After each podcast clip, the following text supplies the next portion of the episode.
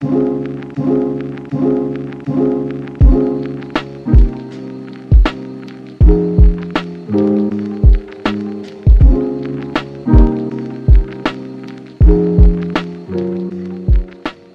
up, y'all, and welcome back to another episode of the Resilient Body Podcast. I'm your host, Doctor Arnica, the not-so-typical chiropractor, and today we're talking about what is shoulder impingement, okay? Today's episode is inspired by many shoulder patients I've seen lately. Either they're new or old injuries, and they're including pain in the front of their shoulder, or just pain or irritation lifting their arm up above ninety degrees. Now, shoulders can be tricky because there's so many muscles, tendons, just things in that area. But with further assessment, you can really get closer to the root cause of what is happening. For a lot of the women that I saw, they were having shoulder impingement, but where it was coming from and their plan to help resolve it was different depending on what they had. If you're someone who's been experiencing any type of shoulder impingement, then this episode is definitely for you. Let's tune in as you learn about what exactly shoulder impingement is, what structures are involved, the biggest thing to work on to help, and of course, I'm going to give you some movements to help, okay? So let's get started. First off, what exactly is shoulder impingement? Now, in short, shoulder impingement is when you have inflammation or an impinged impinged tendon through your subacromial space. All right. So our rotator cuff, which you probably have heard about, but our rotator cuff is made up of multiple muscles. All those muscles at the end have tendons, and those tendons cross that joint. Okay. Specifically what we call an acromion joint, which is the knobby thing at the top of your shoulder. It crosses that joint, and those that can get impinged in there start to become inflamed. Now, I mentioned that there's multiple muscles that make up a rotator cuff. The four main ones are supraspinatus, which sits at the top, our infraspinatus, which sits underneath that and does some external rotation, along with the muscle right underneath that, which is called our teres minor. And then last but certainly not least, we have our subscapularis, which is like underneath our shoulder blade. All of those rotator cuff muscles have tendons at the end that cross that joint. Now, if you find the knobby thing at the top of your shoulder, that is called your acromion, and it's actually part of your shoulder blade. It's like this hook that comes at the top, and we have tons of muscles that attach to it, ligaments that attach to it, things that go underneath it. Now, those tendons we talk about, tendons are the connection between a muscle and a bone, okay? So those tendons that we talk about run underneath that hook, that acromion, and through that space, which we call the subacromial space, sub, underneath, acromion, and it goes on top of our arm bone, our humerus.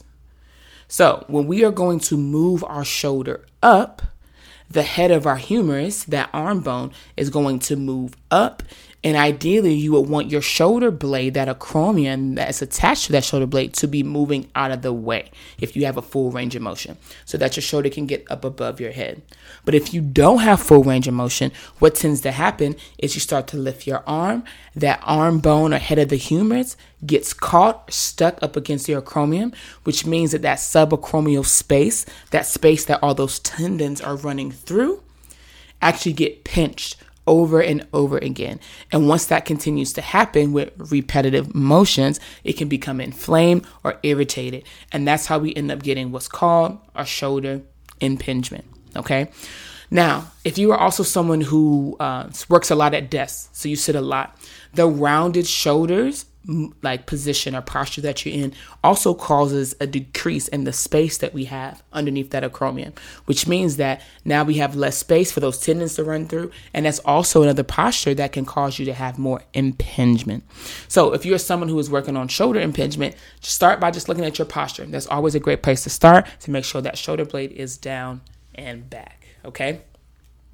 Now, next, I want to talk about the biggest thing to work on if you are someone who is struggling with a shoulder impingement. Now, there's so many pieces that go into this. This is just probably the first thing I work on and one of the top things that I check out or assess with people that come into the office. The biggest thing to work on if you have shoulder impingement is your shoulder blade. Specifically, shoulder blade control, and just becoming more aware, aware of what your shoulder blade is doing, and more shoulder blade mobility, okay? Our shoulder blade has its own range of motion. We should be able to protract our shoulders, which I want you to think about more like in that rounded position when our shoulders come forward, our shoulder blades come forward. We should be able to retract. We should be able to elevate, so bringing our shoulder blades or even our shoulders up towards our ears. We should be able to depress our shoulder blades. When you hear that saying, it's like bringing your shoulders down and back. The down part is depressing our shoulder blades. We should be able to have upward rotation. That's when we go to lift our arm up above our head. Our shoulder blades should upwardly rotate. And then if you heard that saying of down and back or bring your shoulders down and back, which is only for specific movements, um, then we have some downward rotation, which brings our shoulder blades together. We should have full control and be able to hit every one of those ranges. But if we don't, and we have certain muscular imbalances, that can cause us to not be able to retract as much as we can, not have that downward rotation or depression as much as we can, and therefore we end up having more rounded shoulders, whatever leads to us having less space in that subacromial space, which leads to more impingement. So the first place I would start, I know we talked a little bit about posture, but the first thing I would start to work on is your shoulder blade control. Work on just getting your shoulder blade moving in every range of motion, getting more control of that. And the one of the way you do that, and we'll talk about this a little bit more in the movies I'm going to send you, is by holding certain postures for a bit longer. So I don't care about reps when I give my patients exercises in their specifically mobility and movement programming. I care about timing. I want you to hold things for five seconds, ten seconds, be able to ramp up and work on muscular endurance. And that's going to be super important as you're trying to gain not only shoulder blade mobility, but also shoulder blade control. So you can have better opening in the front, better retraction, downward rotation, and things like that in the back. And now we have more space under that acromion that allows those tendons to be able to pass through, specifically when we're trying to lift our shoulder up. I hope I didn't nerd out too much as we talk a little bit about, you know, our shoulder blade and also exactly what shoulder impingement is. Now, the muscles or the exercises, I, I should say, that I would prefer that you start with, and like I say on every podcast episode, take what's best for you and see what creates a great, a positive change in your body, okay? So first thing first is diaphragmatic breathing, all right? We have to make sure that our rib cage is moving as we want it to, and therefore our shoulder blade can glide past our rib cage as we want them to. So make sure we're breathing with our diaphragm and not our chest muscles or our neck muscles, I should say.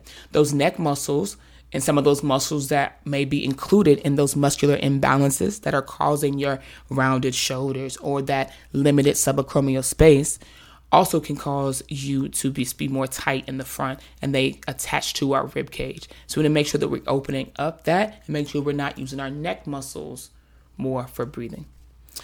Next, we're going to do a serratus anterior punch, okay? So being able to lay on your back and control that shoulder blade. Remember we talked about protraction and retraction? A serratus anterior punch is how we work on slow and controlled protraction and retraction of that shoulder blade. Next up, we have the serratus scoop.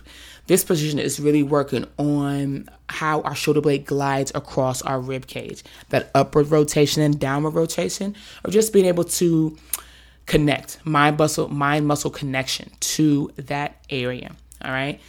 Next up, we have floor angels. This allows us to lay on our back and just feel what it feels like for our shoulder blade to have a upward rotation, a downward rotation, and seeing if we can actually open up and get a little twofer. Because we're on the floor and this externally rotated position, we get to open up our pec muscles, which you talked about the front.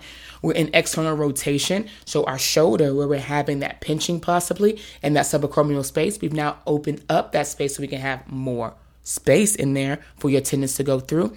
And now we're just working on moving our shoulder blade around our rib cage. Last but certainly not least, scapular raises. In this video, I want you to specifically pay attention to that. I have I made a fist and my thumb is pointing outward because that puts our shoulders into external rotation. We are trying to avoid as much internal rotation. By opening up externally, we're opening up that space. So these scapular raises allow you to be on the ground, feel what it feels like to be externally rotated, and specifically moving your shoulder blades. Everything on all these movements that I've been, or I'm going to link for you, are all about being able to control your shoulder blade range of motion, and also being able to increase that mobility in that area. Mobility, motor control. I hope I didn't nerd out too much. I hope that you found today's episode super valuable. If you're someone who is struggling with shoulder impingement, add these moves into your routine, see how it works for you, and take what fits best for you. If you're someone who wants to get a little bit more, a little bit more full body assessment and truly figure out the root cause of your shoulder impingement, feel free to hit us up. You can either reach out to us on our phone number or click the link, schedule a free consult call, which will be in the episode notes. As always, my goal is to help you move better, feel better, and be resilient. I'll holler at y'all in the next episode.